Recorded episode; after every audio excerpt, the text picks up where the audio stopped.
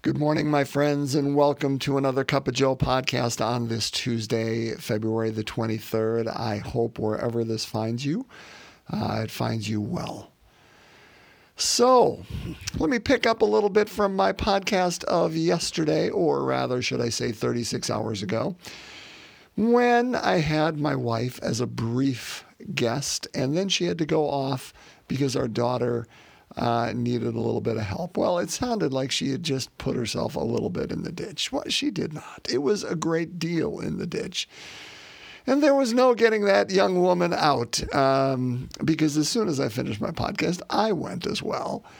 In fact, then we tried to get a wrecker, and Renee and I were out until past midnight, and uh, no luck. On a Sunday night when it's snowing, the wrecker service around Kiel, Wisconsin, not too good. So we finally got her out with one, a great gentleman yesterday uh, in the afternoon.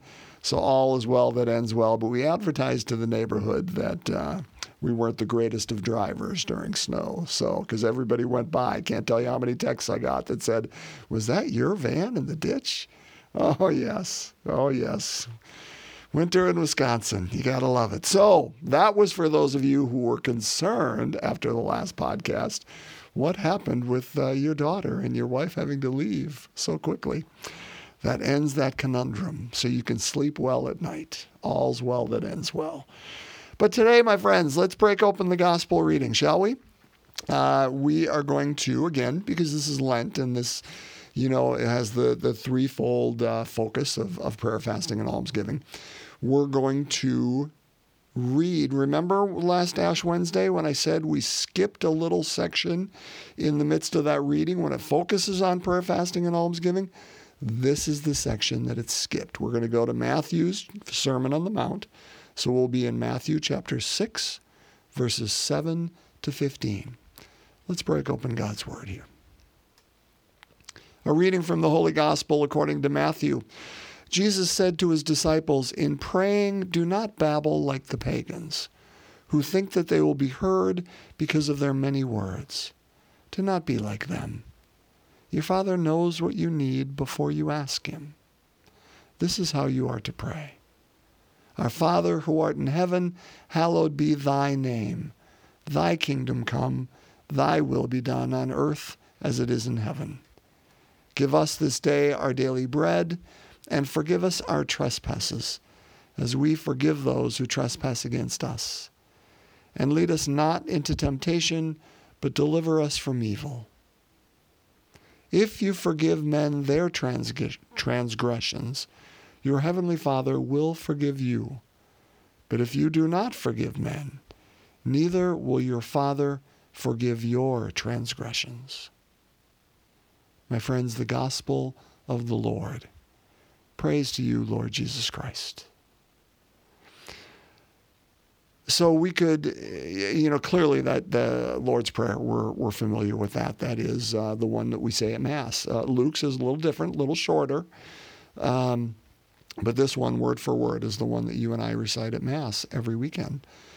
Uh, I could talk about that, um, and and that would take the whole podcast or or two podcasts. I mean, it's the depth there is is beyond uh, certainly what I could do. Um, I, instead, I want to talk a little bit differently. I want to talk about prayer in general. Uh, because that's what God's inviting us to. Jesus is inviting us to. Remember, he's he's responding to those. He said, "When you pray, do not be like the pagans who love to stand on street corners, um, in order that they may be seen. Uh, surely they have their reward." So he's again trying to say, hey, listen, don't be like them who, who pray out publicly in order that others may think that they are pious and holy and say, look how good they are, because that's what they're seeking. And so they, they found their reward because they're seeking and, and, and getting the, the praise of humanity, of, of men and women. Uh, he says, don't be like them. And, and this is then when he goes into it. And when you pray also, don't be like them who simply babble uh, and think that they'll be heard because of their many words. Do not be like them. Your Father knows what you need before you ask Him. I want to focus on that part. And again, I, I say this, my friends, and it's very true. Prayer is a mystery to me. It is, it is beyond me. Uh, I do not have an understanding uh, fully of it, and, and, and maybe not even partially of it. Um, eh, it, it is a true mystery. It's a beautiful mystery, but it's a mystery. And so I want to enter into it with humility.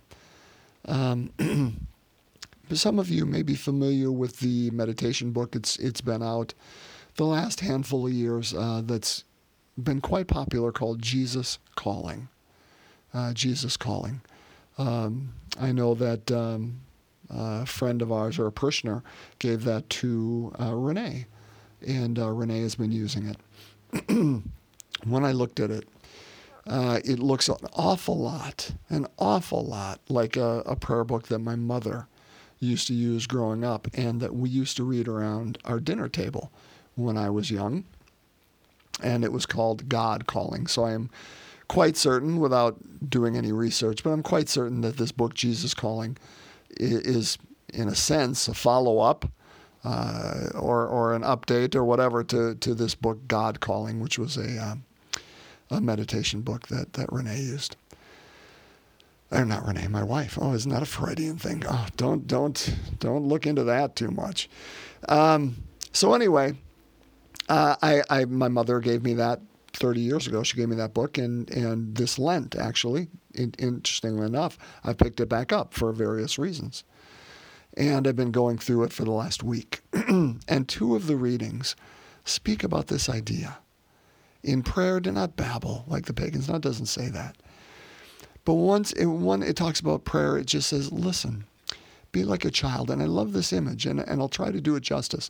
But it says, be like a child who brings this skein of wool, tangled wool, uh, to his mother and gives it to them, and then joyfully skips away and runs out to play, knowing that it pleases the mother more by its great confidence, um, by its joyful confidence, if I can use that word, to simply know that in placing this task within the mother's arms, uh, it's going to be taken care of, and it goes about its its uh, business outside, doing what a child should do, which is spending time in, in play. It pleases it more in that action than if it were to kneel before the mother and on its knees beg and cry that the mother would take care of it. I love that image, my friends, because how often do we on our knees beg and cry for God to do it rather than view God like this mother figure? Who knows what we need before we ask? All we need to do is do our part in saying, Lord, here's the issue. I can't deal with it. It's beyond me. I place it in your arms, and I'm simply going to trust that you know what to do with that. And I, and I trust you hear me, and I trust you're on my side. And in another, gosh, if it wasn't the next day, it was two days later in a different uh, meditation. It talks about the idea, and it uses the same image, only different different people. It says, "Listen, don't beg. We don't have to beg God. God knows what we need before we ask.